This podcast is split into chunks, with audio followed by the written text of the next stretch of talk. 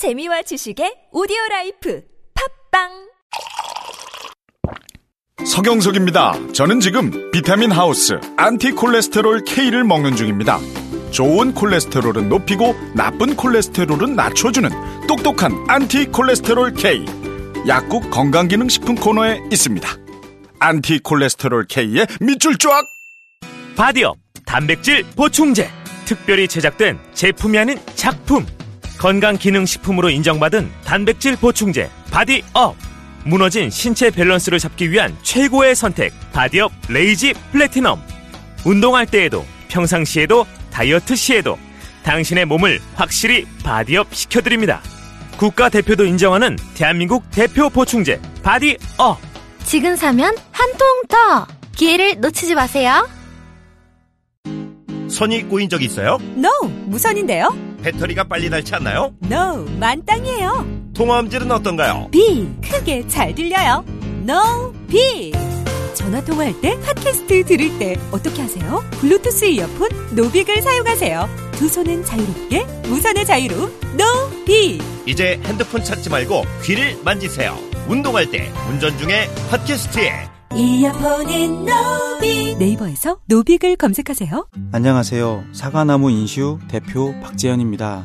타인의 과도한 권유로 시작된 보험의 적폐, 중복가입, 그만둔 설계사, 계속 오르는 보험료. 이제는 내 스스로 청산할 때입니다. 정직한 사람들이 만드는 바른보험 사과나무 인슈는 검증된 통계를 바탕으로 한 알파고급 보장 분석을 통해 보험 불만 제로에 도전합니다. 내게 맞는 보험을 직접 리모델링 하세요. 1877-6604 바른보험 사과나무 인슈 자, 2부에 이어서 저희가 이 마무리를 못해서 민병도 의원과 네이버 관련 문제 마무리, 마무리 좀 해보겠습니다. 어, 다른 나라는 이제 SNS를 운영하는 주체를 처벌하는데, 어, 우리는 그런 관련 법률이 없다. 예. 해서 개정해야 된다. 신명, 신경민 의원이 처벌 규정에 포함된 법률안을 발의, 발의를 하긴 했죠. 예. 그러니까 정보통신망법을 개정을 해서 예. 매크로에 대해서 그 챗봇 작동에 대해서 처벌하도록 한 법안입니다. 이제 이 법안은 여전히 그 생산자하고 배포자만 아, 매크로를. 써서 여론을 조작하거나 가짜 뉴스를 포털을 통해서 유포하거나 그래서 그런 사람들을 처벌하는 규정이 예. 있고 그래서 제일 중요한 것은 플랫폼 운영자한테 그러니까요. 책임을 부과하는 법안을 한국에서도 만들어야겠다 네. 하는 것이 하나고요.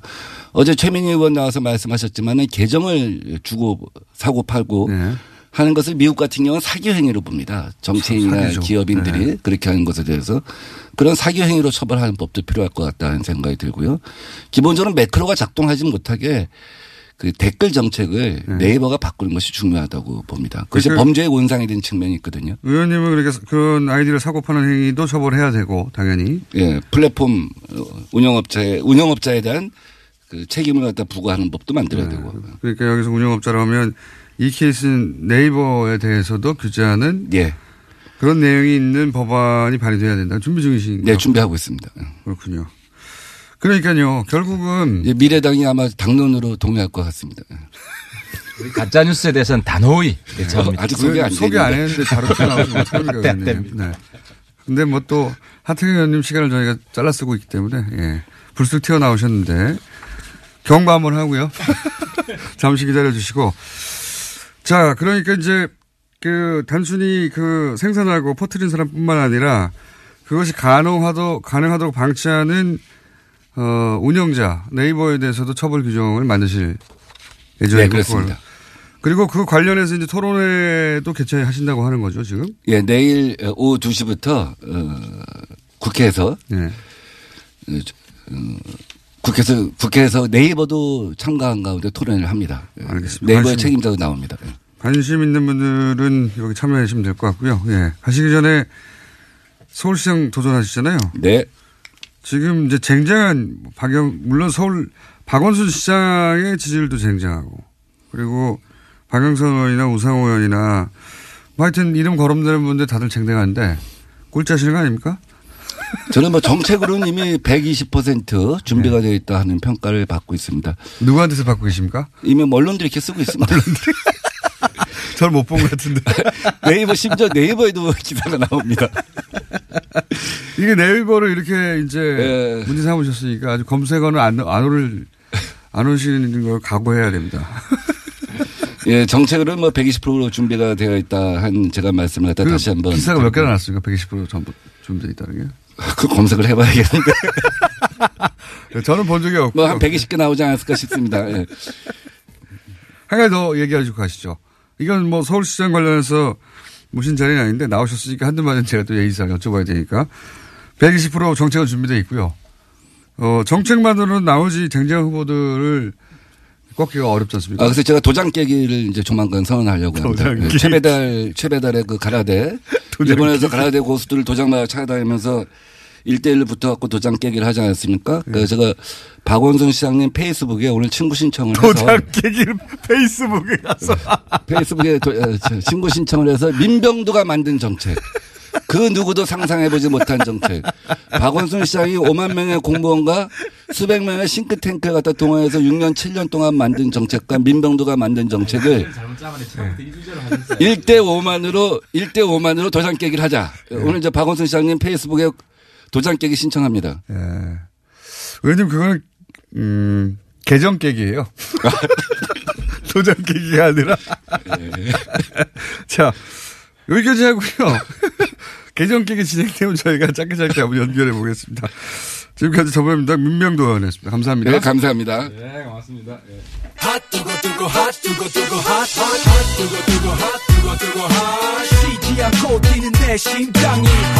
자 어, 이미 목소리가 나와버렸습니다. 하태경 최고위원 나왔습니다. 예, 반갑습니다. 하태하태입니다. 이제 미래당입니다. 아 그렇군요. 미래당으로 아직 신고가 된 건 아니죠? 아닙니다. 이제 네. 정치적으로 합의. 정, 정치적으로 그럼 예. 바른당이 아니라 미래당으로 불러드릴까요? 이제 뭐 이미 부르고 있습니다. 지역구에서는. 네. 엊그제부터 자, 미래당 의원으로 부르고 미래당에서는 최고위원이 아니니까 그럼 미래당 의원 있습니다. 미래당 저는 이제 사실상 백의정군 할 겁니다. 밑에서 열심히 도와주고. 당 대표 막 얘기하시더니 그거는 이제 저 지방선거 이후에나 생각해 볼 문제고. 이후에다 외부의 훌륭한 인사들 영입하기 위해서. 예, 미래당 하태경 의원 아니 그럼 최고위원 아니니까 부를 필요가 없잖아 이제 우리는 당이 더 커졌기 때문에 미래당은 그러니까 바른정당은 커졌는데 예. 국민의당은 더 작아졌어요. 어 질적으로 봐야죠. 지지율이 질적으로, 지지율. 국민의당 지지율이 5%대 가다가 네. 요즘은 최소한 15%대 가고 있습니다. 어 근데 그거 저 여론조사 전문기관에 물어보니까 예 그렇게 높게 나오는 이유가 있다고 하더라고요. 질문을 할 때부터 높게 나오는 질문을 설계하였다. 이런 아, 통합 쪽이니까. 예, 뭐 아, 그건 당연하죠. 우리는 통일 좋아합니다. 통합 좋아합니다. 통합 문제 있을 때 반대에 서면 깎입니다. 뭐 어쨌든 바른 정당이 이제 앞으로 뭐 오랫동안 갈 거라고 했는데 이제 사라졌어요. 예. 아니, 바른 정당, 이기 바른 정당. 이기 바른 정당이다. 우선 그큰 뉴스니까 다른 얘기하기 전에 예. 이재용 부회장 판결에 대해서 어떻게 생각하십니까? 그거는 뭐 이정열 판사 전문이 있는데 네. 저는 이제 개인적으로 개인적으로. 청문회 때 청문회 때 봤잖아요. 네. 그때 이재용 부회장한테 제가 야단을 많이 쳤어요. 네. 근데 야단 많이 친, 친 이제 근저에는 뭐가 있었냐면 붕 떠 있더라고요. 붕 떠 있다는 건 무슨 의미입니까? 밑에 이제 자기 밑에 이제 실무진들, 네. 뭐 부사장, 전무 이런 사람들을 장악하고 있지 못해요. 제대로 파악하고 있지 못해요. 근데 그런 척 하는 거 아니 아닙니까? 거짓말만 하는 게 아니라 진짜로 뭐 잘 모르는 게 많았어요. 그래서 모른 이번에 척 하는 거겠죠. 제가 뭐 징역도 먼저 살은 선배인데 징역 먼저 산 사람으로 보니까 징역을 그러니까 징역 사는 사람 중에 두 부류가 있어요. 징역이 보약이 되는 사람이 있고 독약이 되는 사람이 있는데 네. 이재용 부회장 같은 경우는 좀 징역 체질이 좀 있다. 그러니까 좀 본인이 더 강해지고 나온 것 같아요. 아니 체질이 있으면 오래 있어야죠. 그건 이제 나중에 또 뭐 사법부가 결정할 일이고 이 판결에 대해서는 어떻게 생각하십니까? 판결에 대해서는 내가 자세한 내용을 안 봤는데 아, 이렇게 말씀하시면 기본적으로. 한 말씀만 드리면은 예. 그 김진태 의원 아침에 뉴스를 보니까 네. 판결 정말 잘했다. 네. 그거는 완전히 김진태 의원의 본분을 잊어버린 거다. 본분을. 어, 지금 친박의 핵심으로서 예. 이재용 판결이 낮을수록 박 대통령 판결이 높아진다는 이 상관관계를 완전히 무시한 거라는. 그러니까 김진태 저도 그 동의하는데 김진태 어. 의원은 소위 말해서 본인이 이제 친박 중에 친박이라고 계속 어, 공개적으로 주장해 그러니까 이재용 판결 두둔하면 안 되는 거지. 이재용 판결은 박근혜 전 대통령에게 매우 불리합니다. 아, 이렇게 있어. 이재용 판결 잘한 걸 보니까 박근혜 판결 기대도 되겠다. 말도 안 되는 역적. 발언이야. 역적 발언이죠. 네, 박근혜 판결 올라가게 돼 있습니다. 그러니까 그렇죠. 이런 이런 일관성은 그쪽에서 친박이 이번에 망한 이유가 뭐 일관성이 없어요. 그러니까 박근혜 전 대통령보다 삼성이 더 어, 중요했던 거죠. 그렇게 생각할 수밖에 없어요. 본인이 삼성으로 전향했나? 삼성으로 삼성으로 전향했나?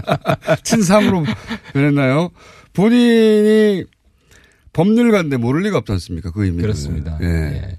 그, 그건 그렇고, 의원님이 생각하시기엔 어떤 생각이에요? 곤란하십니까? 기본적으로 아니, 예. 곤란한 건 아니고 우리는 기본적으로 사법부 판결을 일단 존중을 합니다.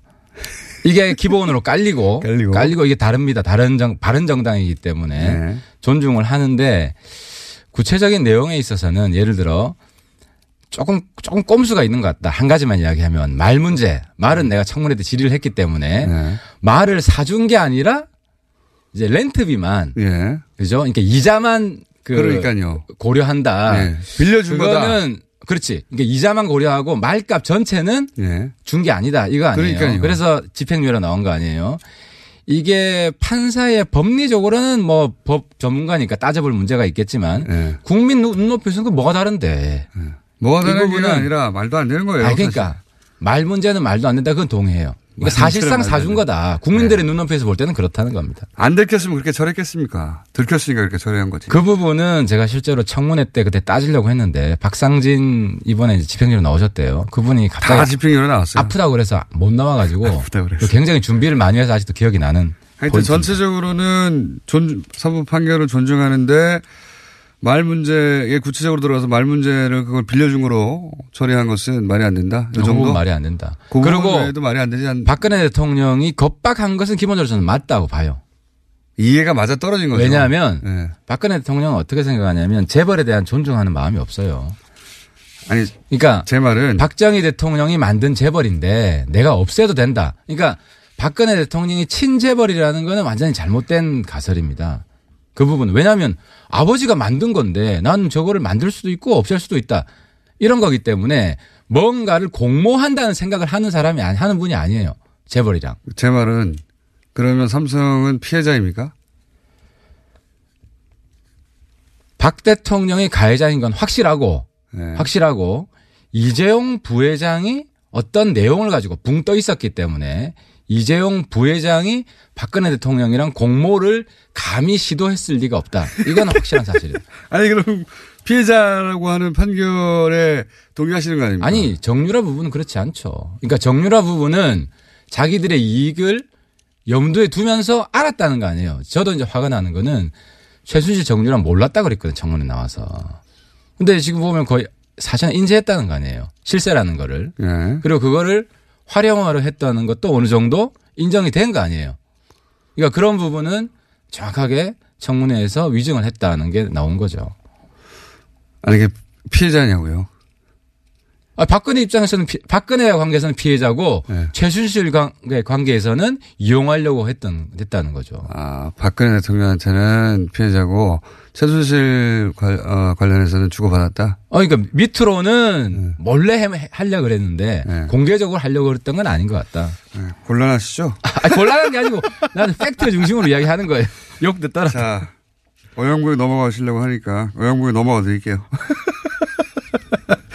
자 그건 그렇고 아, 이제 국민의당이 전당대회 없이 이제 합당 선언. 그러니까 요거는 계속 까시던데 네. 깔만한 거리가 안 되는 게 왜 안 됩니까 이게 전당대회도 없이 왜 안. 되는지 제가 설명을 해드릴게요. 전당대회를 하려면 당원을 특정해야 됩니다. 근데 그 박지원 대표 민평당 측에서 결정적으로 잘못한 게 네. 창당 준비위원회를 먼저 결성을 해가지고 네. 징계를 받을 만한 빌미를 줬습니다. 빌미 준 건 맞아요. 어, 그죠. 그러면은 그쪽 발기로 들어간 천 명의 당원이 이름이 중첩되는데 네. 이 부분 이 사람들을 징계해야 될지 말아야 될지 결정을 해야 되는데 네. 개인정보 공개를 안 해주니까 결국 이중당적 될 사람들이잖아요. 그럼 이쪽에서 징계해서 당원 자격을 박탈하면 되는데 네. 그걸 안 해주니까 전당대회를 못 연 거죠. 열 수가 없었던 거죠. 열고 싶어도. 요게 팩트예요. 에, 그렇게 말할 수도 있고요. 어, 빌미를 주니까 아싸 전당대회 골치 아픈데 하지 말아야지. 그러니까 일단 예. 그 전에 박지원 대표 측이 결정적으로 이번에 전략 미스한 게 그쪽 창당을 너무 서둘렀어요. 그러니까 창당 준비위원회를 국민의당 전당대회 전에 한 건 완전히 패착이에요. 그러니까 이쪽 전당대회 후에 했으면 네. 전당대회 무산시킬 가능성도 있고 바- 민평당 측에서 승리할 가능성이 남아 있었는데 네. 승리할 가능성을 스스로 봉쇄했다. 이 부분을 어쨌든 지금 짐 싸들고 다 나갔잖아요. 오늘 나가죠. 예. 오늘 창당대회 하잖아요. 뭐 그렇게 어 지금 안철수 대표 측을 변호하고 하시는 건다 아, 변호하는 게 아니라 전략 내가 네. 처음부터 이야기했지만 바른정당은 박지원 대표 하기에 따라서 흡수 통합될 수도 있었어요. 네. 박지원 대표가 바른정당 통합에 앞장섰으면 어떻게 됐냐 결과적으로 우리 당에서 합칠 수 있는 사람과 못 합치는 사람이 또 반분돼 가지고 일부는 국민의당 흡수되고 일부는 또 떨어져 나오고 독립하러 이렇게 해서 박지원 세력의 주도권이 보장이 됐을 텐데 이거를 반대를 해주니까 바른정당이 그대로 그리고 국민의당에서는 좀 그나마 좀 안 대표 헤게모니가 강화되는 방향으로 그러니까 지금 박지원 대표가 내 입증이 됐잖아요. 지금 미래당 통합의 1등 공신이 박지원 대표예요. 그러니까 이거는 네. 박지원 대표가 잔 기술은 굉장히 발전해 있는데 큰 기술이 없다라는 게 아니 이건 자인을 해야 돼 잔기술- 결과적으로. 그- 그건 그렇다고 쳐요. 그거는 어. 이제 어 박지원 대표도 구조로 나오시니까 그때 한번 여쭤보세요. 예, 대표님 본인의 입으로 해명하면 되는 것이고 어 제가 이제 잔기술 말씀하시니까 하니까 국민의당의 안철수 대표 측의 잔기술은 눈부셨어요 이번에. 근데 명분이 있었다는 거예요. 그러니까 명분. 저도 그 부분이 참 우려됐어요. 예, 예를 그러니까 들어서 봐요. 이제 당원 원래 당원은 전당대회에서만 개정하는 거 아닙니까? 그렇죠?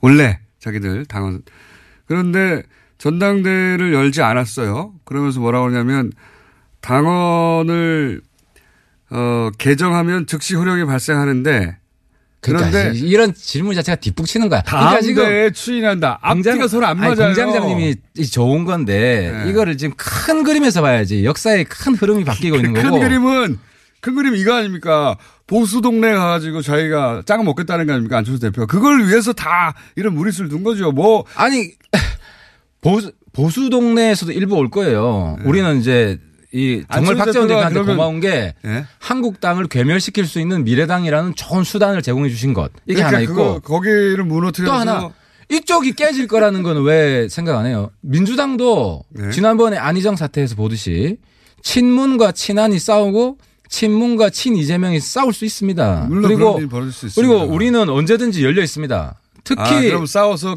미래당으로 간다고요? 아니 그쪽에도 옵니다. 왜냐하면 이게 어떤 흡- 흡인력이 있냐면은 바른정당 사람들은 네. 한국당에 얼마 안 되지만 괜찮은 사람들을 흡수할 수 있는 잠재력이 있고 요 국민의당에 있는 사람은 민주당 쪽에 괜찮은 사람들 흡수할 수 있는 아니 거기 왜 갑니까? 지지율 낮은데.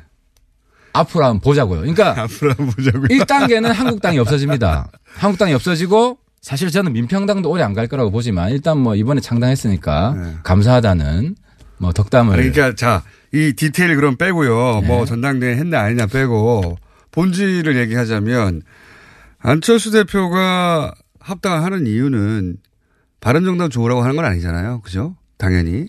안 대표 본인의 미래가 있다고 생각했겠죠. 그렇죠. 어. 미, 그 미래가 뭐냐면 지금 이 진보 진영에서는 자기 자리가 점점 좁아지고 없어지니까 그리고 문재인 대통령하고 민주당이 그쪽은 다 먹어버렸다고 생각하니까 그러니까 이쪽으로 조금 보수적으로 옮겨가지고 앞으로 자유한국당도 잘 안 될 것 같으니까 지- 어, 지방선거 끝나고 나면 그때 이렇게 쭉쑥 모아서 자기가 거기 보수의 적자가 되려고 하는 거 아니면 새로운 보수의 그러니까 적자. 이제 그거를 그거 맞죠? 이걸 이렇게 얘기한 게 그거. 맞, 맞습니까? 아니, 안 맞습니까?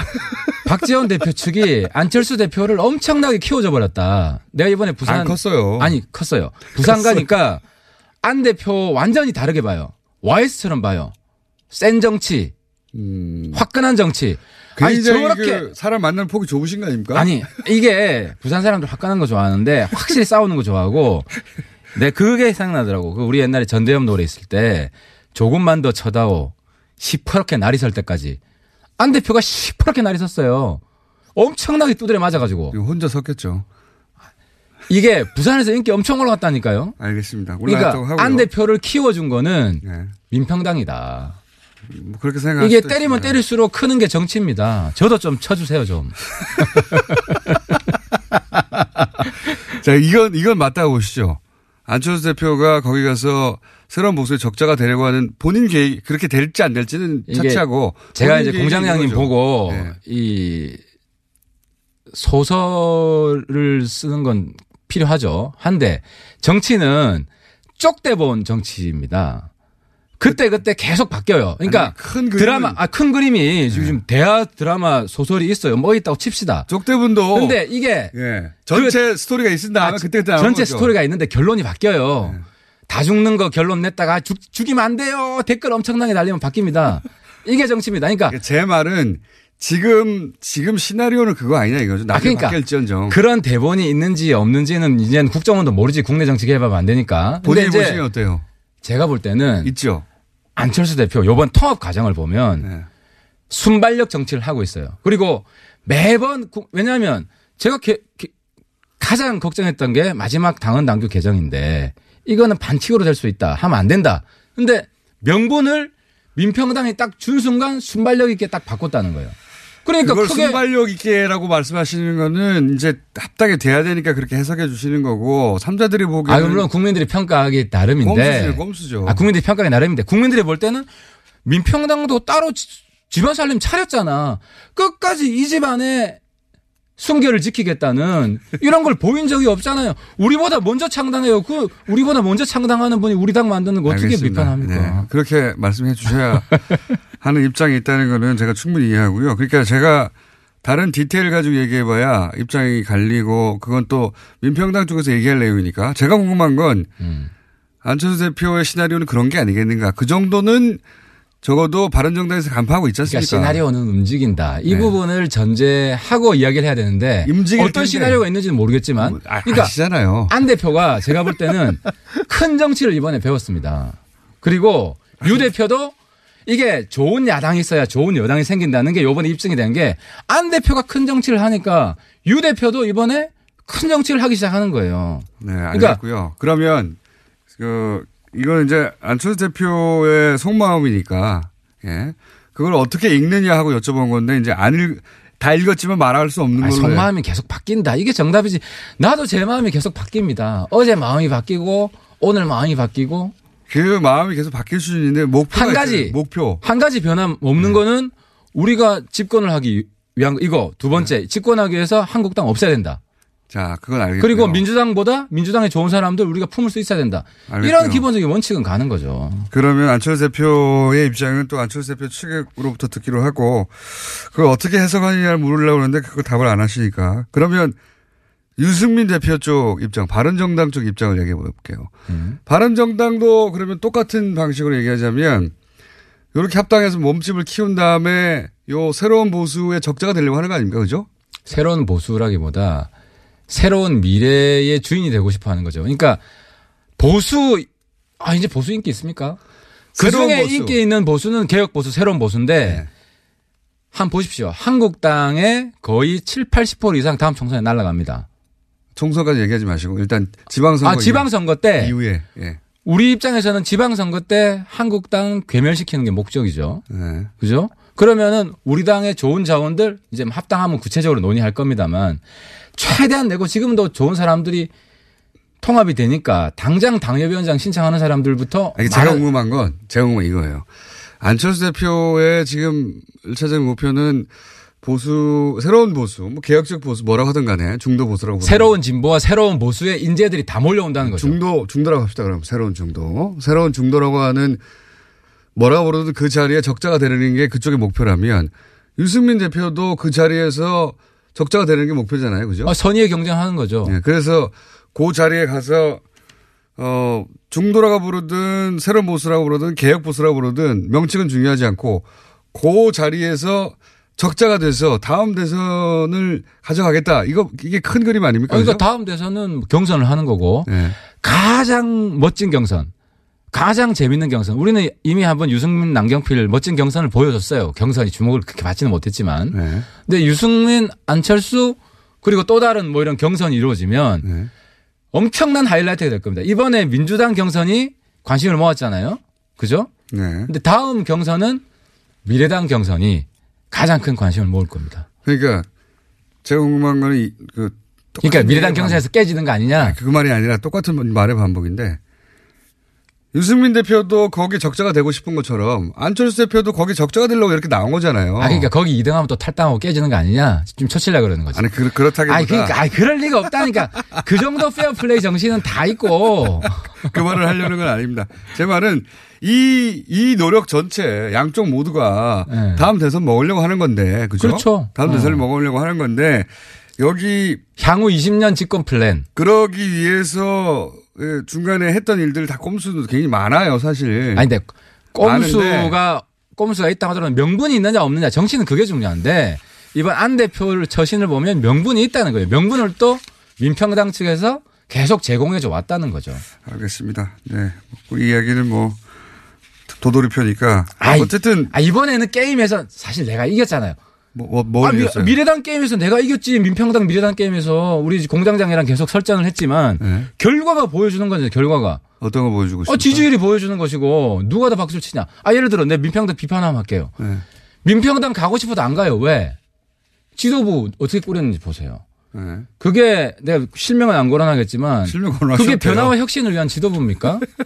아, 그 조백수 대표님. 네. 내가 아직도 기억나는 게 여기 와서 한미 FTA 한데 기억이 나는데 들었어요, 그날. 그때 아니 좀 한미? FTA 한미 FTA 재협상을 트럼프가 요구했는데 왜 문 대통령이 사과하냐고. 네. 거기가 무슨 친문이냐고. 그잖아요. 그 부분 조배숙 대표 사과해야 돼요. 한미 FTA 사과. 재협상 문 대통령 보고 사과하란 거를 조배숙 대표 사과해야 됩니다. 비례대표는 어떻게 하실 거예요, 그러면? 네, 엄청 고민 많이 했는데 네.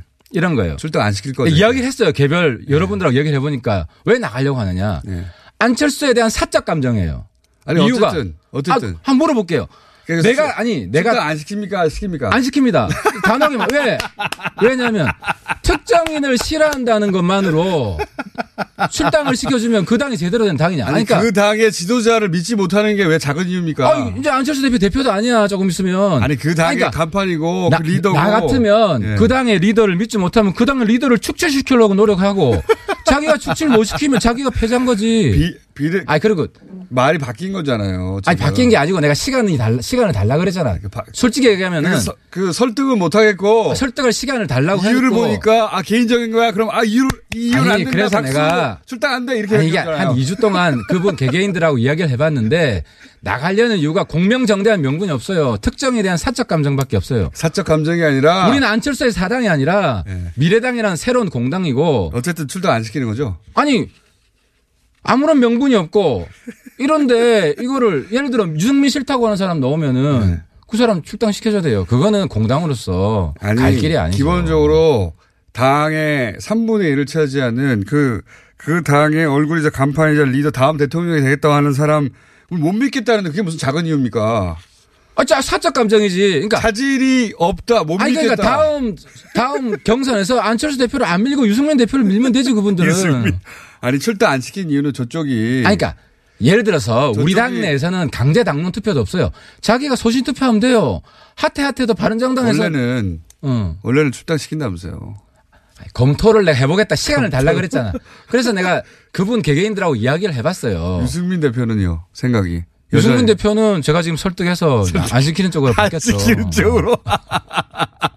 아니 근데 너무 얄팍한 거 아닙니까? 아, 얄팍한 게 아니라 이야기를 해보니까 뚜렷한 명분이 없는데 이유는 아, 출당 안 시킨 이유는 또 간단하죠. 저희 저쪽 출당시키면 너무 커지니까. 아, 그게 아니라 캐스팅 보트 그분 그분들은 출당하니까. 예를 들어서 우리 당이 당 강제 당론 투표를 안 합니다. 소신 투표를 충분히 할 수 있고 또 우리가 합리적이지 못한 그 투표를 하지도 않고 우리 당이 하여튼- 문재인 대통령이 도와줄 때는 우리가 저 도와주지 아니 조배숙 대표처럼 그렇게 억지로 반대합니까 우리가 어쨌든 민평당이 반대하면 억지로 반대하지 출당 안 시키는 게 거의 확정적이에요. 명분이 우리는 명분이. 예를 들어 김연아 의원 같으면 탄핵에 찬성하고 반대한 뚜렷한 객관적인 공적인 명분이 있어요. 그분들이 무슨 명분이 있어요? 알겠습니다. 명분이 없는 걸로 하고 아니 명분 물어봤으면 좋겠어. 아, 안철수 싫다 이거밖에 더 있어요? 그냥 저 사람이 싫다가 아니라 신뢰를 잃고 자질이 없대잖아요. 아 그러니까 그럼 안철수 대표 안 찍으면 되잖아. 다음 뭐 그렇다고 안철수. 대표가 신뢰하지 못하고 자질이 없다고 생각해서 그분을 출당시킬 수 있는 건 아니잖아요. 아니요 그분들은 안철수를 출당시키려고 노력을 해보세요. 어떻게 저는 출당시킵니까? 아, 저는 맞겠지만 아 그러니까 당이 그 하도 계속 얘기하지만 절이 싫으면 중이 떠나야지. 절 그러니까 보고 자꾸 이사하라고 하면 안 되죠. 못 떠나잖아요. 그러니까 거 그러니까 아닙니까? 이게 공명정대한 명분이라도 있으면 제가 그분들 편을 들어 드리지만 알겠습니다. 고생하십니다, 의원님. 자, 어, 안철수 대표 쪽을 이렇게 변호해주고, 그리고 이제 유승민 대표도 변호해주시고, 고생하시고. 아니 제가 깔 땐 까죠. 근데 이거는 명분에서 그분들이 딸려요. 한번 물어보세요. 안철수가 개인적으로 싫은 거 말고 무슨 명분이냐고. 개인적으로 싫은 게 아니라 그 사람이 자질이. 아니 그러니까 어쨌든 개인적으로 싫은 거 아니에요. 그게 어떻게 개인적으로 싫은 겁니까, 단순히. 아니, 그러면- 정치 리더로 인정이 안 되는 거죠. 내가 얘기했잖아. 안철수 대표 안 보면 되고, 안 대표 안 찍으면 되고. 되고, 후보 안 찍으면 되고 그런 거지. 그거 구차합니다. 좀 변경의 이유로는. 그러나 어쨌든 그런 입장으로 변경되었다. 변경이 아니라 오랜 수고 끝에 오랜- 최종 결론을 이렇게 최종 내렸다. 결론을 내었다. 자, 어, 바른정당 최고위원이어서 저희 고정이었는데 이제는 미래당의 일개 의원밖에 안 돼가지고 저는 언제든지 다른 분한테 물려줄 준비가 되어 있습니다. 알겠습니다. 아직까지는 최고위원이기 때문에 바른정당의 하태경 최고위원이었습니다. 감사합니다. 아, 막판이 좀 치사한 것 같아. 이제 막 싸운다 그러니까. 질병은 만 가지가 넘지만 원인은 오직 하나. 면역력 약화이므로 면역력을 높이면 비만, 아토피, 건선, 당뇨, 고혈압, 생리통, 우울증 등 모두 치료됩니다. 면역력을 높이는 방법. 스마트폰 앱에서 딱지와 청인을 다운받아 보면 천하 명의. 건강을 잃으면 살아도 죽음만 못하니 당장 앱에서 딱지와 청인을 보세요. 문의 전화 1600-8988 얼굴보단 등을 보여주는 시간이 더 많았던 아버지와 나. 홋카이도 한 호텔에 내리는 끝없는 눈앞에선 서로에게 쌓인 미움도 후회도 하잘 것 없었다. 호텔을 예약하다, 감동을 예약하다. 녹음 끝나고 한 잔? 술 끊는다며. 새해가 되면 술 끊겠다는 결심들 많이 하시는데요. 네. 쓸데없는 짓 하지 마시고요. 네, 술 친구미 있잖아요. 아니 다들 술자리만 있으면 오라고 난리잖아. 술친금 들고 가야지. 술친금을 그렇게 퍼주니까 부르지. 술친금이 있어야 술자리가 오래 간단 말이야. 내 친구들이 전부 다 술친금 인정했어. 오빠도 한 잔 콜? 그렇다면 가지야. 네이버에 술친금을 검색하세요. 멀쩡합니다.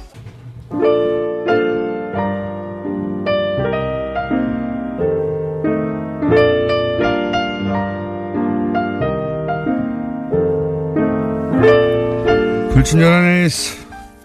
네이버 실검에는 정영식, 네, 이재용 부회장 판결을 내린 부장판사님의 성함이죠. 정영식 없고 다음에는 있음. 네. 이상한 일이죠. 네. 사법부 적폐 다시 촛불을 들어야 하나요? 열받아서 잠이 안 오네요. 촛불을 다시 씁시다. 이런 문자 굉장히 많고요. 아, 촛불을 들어서 해결될 수 있을 일이면 촛불을 두는 것도 한 방법이죠. 자, 그리고 최문순 강원도지사에 대한 문자도 많네요. 저도 거짓말은 안 할 것 같다. 예. 뭐 물어보면 모르는 건 다 모른다고 해버리시니까요. 예. 그래서 평창 티켓도 예매했습니다. 네. 생각해 보니까 올림픽, 동계올림픽을 볼 기회가 평소에 언제 있겠어요. 그렇죠. 이렇게 생각하는 게 정상입니다. 평생 동계올림픽을 볼 수 있는 기회가 언제 있겠어요. 예. 그런 기회가 사실은 기차 타고 1시간 반 넘어 있는데 북한 얘기만 하고 있으니까요. 예. 굉장히 멀게 느껴지죠. 어, 방학 동안에 초등학생인 새 아이와 함께 뉴스 공장을 들었는데 아이들이 그러네요. 그 김현지 기자는 똑똑한데 저 아저씨는 왜 이렇게 띨띨해?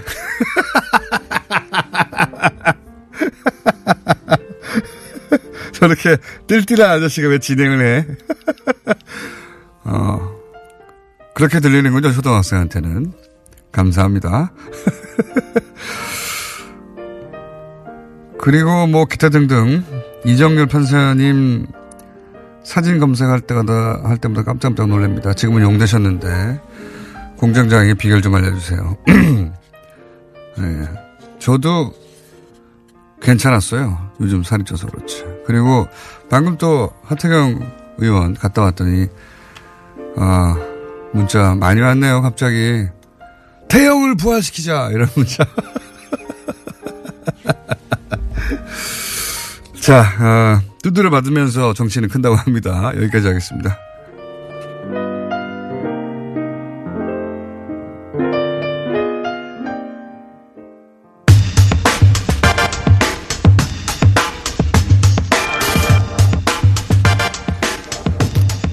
북한이 평창올림픽 대표 단장으로 김영남 최고인민회의 상임위원장을 보냈습니다. 이게 어떤 의미일까요? 정세현 전 통일부 장관, 까칠한 장관님 연결됐습니다. 안녕하십니까? 예, 예. 아, 이제 반응 안 하시네요, 까칠하다는 말에. 예. 그러려니 하시는 거군요. 예. 예, 앞으로도 계속 하겠습니다. 띨띨한 사람에 대해서 무슨 뭐. 띨띨한 사람에 대해서. 그럼 제가 까칠한 장관이라면, 예, 띨띨한 진행자라고 하세요. 자, 어, 이 의미를 좀, 그, 짚어주십시오. 김영남 위원장은 직접 만나신 적도 있는 걸로 아는데, 김영남 위원장이 대표 단장으로 온다. 이게 어떤 의미입니까? 북한 입장에서 풀어보자면. 헌법상 국가 수반이에요. 예. 북한은 이제 공산당이 운영하는 국가이기 때문에, 공산당 국가이기 때문에 권력은 당 쪽에 있지만, 그러니까 김정은 당 위원장이 갖고 있지만, 예. 에, 나머지 행정 분야, 뭐 행정, 사법, 입법 이쪽은 다 김영남 위원장이 총괄하게 되어 있습니다. 헌법상 국가 수반이에요. 그러니까 이런 국가 수반을 지금 평양, 어, 평창에 보낸다는 얘기는 남북 대화를 상당히 그 앞으로 잘해보자. 음. 뭐 격을 높여서도 해보자 하는 그런 메시지가 담겨 있고 가능하다면은 음, 펜스 부통령이 온다는 걸 그 확인하고 아마 보낼 거예요. 아하. 음. 근데 지금 펜스 부통령과 만날 수 있는 어, 여지가 있는지 그것은 좀 두고 봐야 되겠지만 어쨌건 미북 대화에 대한 강력한 의지도 담겨 있다고 생각합니다. 그러니까 미국으로 치면 대통령 대신에 넘버 투인 부통령이 오는 것과 비슷한 급이 오는 거다 이렇게 생각하면 되는 겁니까? 그렇죠. 음. 직접 만나보신 적도 있지 않습니까? 한 두 번 만났죠. 어떤 사람인가요? 아, 뭐, 그, 그분이 이제 평생을 외교관으로 국제부에서 그 대외관계 다루던 분인데 98년부터는 지금 그 20년 전부터는 이 최고인민회의 상임위원장이라고 하는 자리, 헌법상 국가수반 역할을 하고 있지만 그 전에는 외교부하고 당의 국제부 왔다 갔다 했습니다. 그러니까 굉장히 그 어, 노련한 외교관이죠. 어, 인상은 아주 인자는 할아버지 같아요. 음, 베이스가 외교군요. 네. 어, 원래 외교부죠. 근데 어, 네, 그러다 보니까 외교관으로서의 그 잔표가 굵었기 때문에 말을 그 모범 답안에서 벗어나지 않는 그런 발언만 하- 하더군요. 그래서 좀 어떻게 보면은 그 어, 심심한데 심심하다. 그래도 어, 심심하죠. 예. 얘기하면 심심해요. 근데 어, 우리 저 공장장처럼 재미있지는 않아요. 근데 어, 그러나 메시지는 정확하게 전달합니다. 그래서 이번에 에, 김영남 위원장이 아마도 김정은 당 위원장의 에, 뭐 구두 메시지가 됐건 뭐 친서까지는 안 가져오겠지만 최소한 구두 메시지는 가져올 텐데 남북 정상회담 관련해서 뭔가 얘기가 좀 나오지 않겠나. 왜냐하면 금년 1월 그 문재인 대통령 신년 기자회견에서 남북 정상회담도 할 수 있다, 하고 싶다 하는 얘기를 하지 않았습니까? 예. 거기에 대해서 뭔가 아, 애둘러서라도 뭐 반응을 어, 보이지 않을까 하는 이게 넘버 투를 보냈다는 거는 이제 문재인 대통령에게 전달할 직접 메시지가 있는 것으로 봐야 하고 그리고 미국 펜스 부통령과 기회가 된다면 만날 기회도 모색하는 그런 의미를 해석해야 된다는 거죠, 지금. 그렇죠. 그러니까 뭐 깊이 있는 대화는 나누기 어려울 거예요. 펜스 부통령이 일단 북한 인권 문제를 가지고 좀 어, 대북 뭐 비판이라고 그럴까 네. 공격을 시작하겠다고 지금 웜비어의 아버지를 지금 같이 데리고 오지 예, 않습니까? 처음부터 그렇게 치고 나오고 있어요. 네, 예. 네, 그런 거 그런 거 보면은 어뭐 미팅은 현실적으로 불가능할 것 같고 예. 리셉션장이나 이런 데서 어 소위 조우 encounter 우연히 만나서 서로 이렇게 마주보고 있는데 무슨 아는 척 안 할 수 없으니까 악수하는 정도는 하겠지만 예. 그래도 그런 것이 예, 밖으로 비춰지는 데는 어, 미국 대화 가능성에 대해서 신라 같은 희망을 좀 줄 수 있다고 보, 그, 생각하죠. 그리고 같이 오는 사람들은 누군지 모른다 이렇게 어, 보도되고 있는데 누가 포함될 거라고 보십니까? 글쎄요, 그 참, 그, 넘버 2가 오는데 넘버 3를 보내지는 않을 것 같아요. 이게 말하자면 최룡해 같은 사람이 또 오지는 않을 것 같고, 예. 아마도 남쪽에 오기 때문에 대남비서, 그러니까 통전부장을 겸하고 있는 대남비서 김영철 비서가 오지 않겠는가. 이제 그렇게 생각을 하고, 그 다음에 좀 체육 관련해서 고위급 인사가 국가체육지도위원회 위원장이라는 사람이 있습니다. 최휘. 원래 그 최룡해가 하던 자리인데, 그 높은 자리예요. 우리 저 문화체육, 거기도 그, 이, 체육부가 있지만은 네. 장관보다 어떤 점에서 더 높은 자리이죠. 그 정도 오지 않겠는가. 혹시라도 그런데 또 난데없이 김정은의 여동생이 낄지도 모르죠. 그건 그러나 어, 그런 이제 이야기거리를 만드는 수준이지 뭐 깊이 있는 대화를 할 수 있는 상대는 여동생일 뿐 정치적 의미는 없다. 예. 네, 그렇군요. 여동생 오다, 온다 하더라도. 그러면 이제 이동수단 관련해서 얘기가 많아요. 그 예술단 이동수단을 위해서 만경봉호를, 어, 택했다고 하고, 그리고 김영남 위원장 오는 것은, 어, 항공편으로 올지 뭐 이런 전망들이 계속 나오는데, 이동수단도 각각 다 의미가 있는 거 아닙니까? 그렇죠. 지금 김영남 위원장이 오게 되면은 육로로 오기는 좀 힘들 거예요. 왜냐하면 평양에서 서울까지 오는 데만 해도 한 네, 네, 네 시간 음, 쉬지 않고 와도 그리고 거기서 다시 또 무슨 저 이 KTX를 타고 강릉까지 간다, 평창 진부까지 간다, 평창까지 간다. 이거 90 노인한테는 굉장히 힘든 일입니다. 네. 아, 그 지금 90, 28년생이니까 세는 나이 지금 아흔 하나 아니에요.